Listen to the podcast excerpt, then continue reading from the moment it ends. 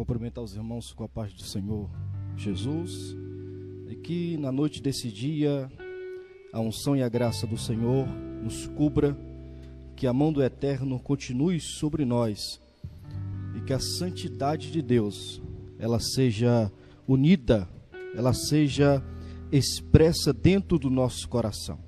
Gostaria de ler um texto que se encontra no livro do profeta Isaías, no capítulo de número 26, livro do profeta Isaías, no capítulo de número 26 e o verso de número 17, que diz assim o um texto: Como a mulher grávida que vai dar luz e se contorce e grita de dor, assim estávamos nós na tua presença, ó Senhor como a mulher grávida que vai dar à luz e que se contorce gritando de dor, assim estávamos nós na tua presença, ó Senhor. O capítulo de número 25, 26 e 27 do profeta Isaías, ele é conhecido como o capítulo do Apocalipse de Isaías. Por quê? Porque o profeta está dando uma palavra de uma visão que ele está tendo daquilo que iria acontecer com Israel presente e aquilo que iria acontecer com Israel do tempo de Cristo. Da mesma forma, aconteceria com a parte da sua igreja nos dias de hoje. No capítulo de número 24 do evangelho escrito por Mateus, no verso de número 8, Jesus, explanando o seu sermão, ele diz que tudo aquilo era só princípio das dores depois que ele fala de falsos profetas, de falsos mestres, de terremotos, de violência, Jesus ele termina essa parte do sermão dizendo: tudo isso é princípio das dores. Observe bem, Jesus foi um grande pregador das mensagens escritas por Isaías. É tão verdade que Isaías recebe o nome de profeta messiânico, porque o próprio mestre revelou a veracidade das mensagens de profecia que Isaías estava dando. Então, quando Jesus ele aplica o fim dos tempos como princípio das dores, Jesus está falando daquilo que o profeta acabou de dizer e escreveu no seu manuscrito sobre esta mulher que está grávida. Estando grávida, ela sente dores de parto. Isso é tão interessante que o próprio apóstolo Paulo, na segunda carta aos Coríntios, no capítulo de número 5, do verso de 1 a 6, Paulo vai dizer que nós, a igreja do Senhor, estamos em um tabernáculo e nesse tabernáculo nós gememos, nós gememos de dores. Então a expressão de gemer de dor, a expressão de princípio das dores, ela vem sendo aplicada ao tempo oportuno dos dias de hoje. Observe que o texto está dizendo, Isaías profetizando, ele diz que uma mulher ela teve dor e essa dor era de uma gravidez.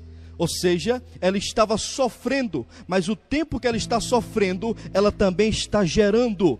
Ela está chorando. O tempo que ela está chorando, ela está à espera de um milagre, porque ela está gerando um fruto. E isso acontece com a igreja do Senhor todas as vezes que perseguiram a igreja, todas as vezes que a igreja passou por dificuldade, ela continuou crescendo, ela gerou, ela, ela, ela teve uma, uma, uma visão muito ampla, muito alto daquilo que poderia acontecer aqui na terra. Quem diz isso mesmo é o apóstolo Paulo, quando ele diz que perseguiu muitos cristãos, ele colocou alguns nas cadeias, ele, ele matou alguns, mas porém o evangelho continuava crescendo, o evangelho continuava se multiplicando.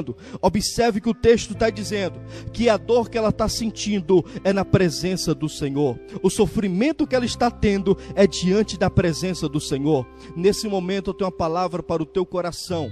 Eu não sei o que você está passando aí dentro da tua residência.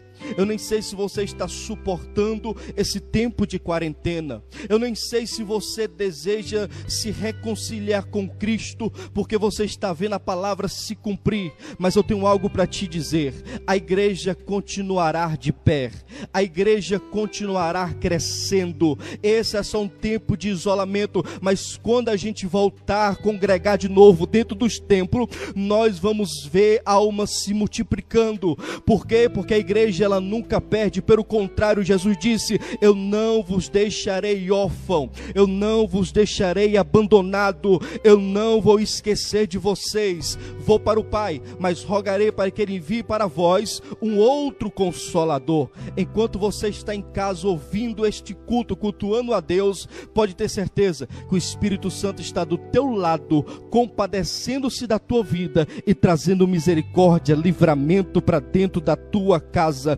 Entenda isso. A mulher estava grávida, sofrendo, mas ao mesmo tempo ela estava gerando, ela estava se multiplicando. Esta mulher que Isaías está vendo, João também contemplou ela no livro do Apocalipse, só que o sofrimento da mulher de João do Apocalipse é diferente da de Isaías. A de Isaías, ela está sofrendo por causa das dores de parto, na hora que vai dar a luz. Lá de João no Apocalipse, ela está sofrendo porque o dragão está perseguindo ela. E o texto diz que quando ela gera no meio da perseguição, quando ela dá a luz a uma criança no meio da perseguição, o dragão abandona aquela mulher e vai atrás do filho. Por quê? Porque o dragão sabia que aquilo que, aquilo que a mulher gerou na semente queria se multiplicar mais na frente. É isso que acontece no nosso dia. A igreja pode estar em um momento de recuação social, mas a palavra está livre para ser anunciada nos quatro cantos dessa terra.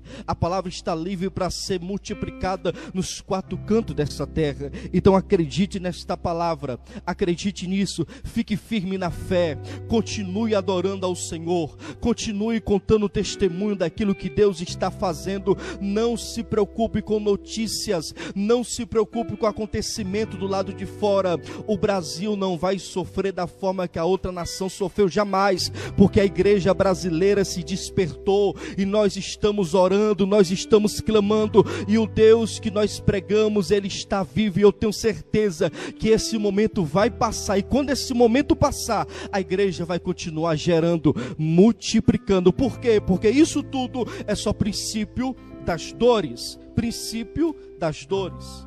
Então Jesus ele deixou muito claro isso, que era um simples princípio das dores. E não era o dia da tribulação. Observe que no capítulo 24, quando Jesus está encerrando o seu sermão, ele diz a seguinte palavra: Ficai firme até o final. Ficai firme até os últimos dias. Esta palavra de ficar firme, Jesus também utilizou para João no livro do Apocalipse, no capítulo 3, versículo número 10. Que a igreja deveria ficar firme, que a igreja deveria ficar de pé, porque só aí ela iria ser livrado do dia ou da hora da tribulação. Não era na tribulação, era da hora da tribulação, ou seja, antes que a tribulação iniciasse, Cristo teve uma promessa que iria buscar a sua igreja. Isso que nós estamos passando é o momento de princípio das dores. Aquilo que ainda vai acontecer, Cristo está dizendo que a sua igreja não vai passar por tempos tribulosos para o dia da ira. Antes do dia da ira, a igreja será resgatada dessa terra. Eu não sei se você acredita nesta palavra. Eu não sei se você tem ouvido esta palavra, mas eu venho nesse momento para te dizer: desperta, levanta a tua cabeça, acorda. Isso é princípio das dores mas a tribulação pode estar um pouquinho à frente. Então continua com os pés firmados na rocha, continua com os pés firmes em Jesus de Nazaré, continue firme no poder da palavra, continue firme na unção do Espírito Santo. Vai se levantar falsos profetas para querer difamar a igreja do Senhor, mas a igreja não será difamada, pelo contrário, enquanto eles tentam falar mal, a igreja continua gerando, se multiplicando e crescendo receba esta palavra e seja abençoado pelo Senhor em nome de Jesus.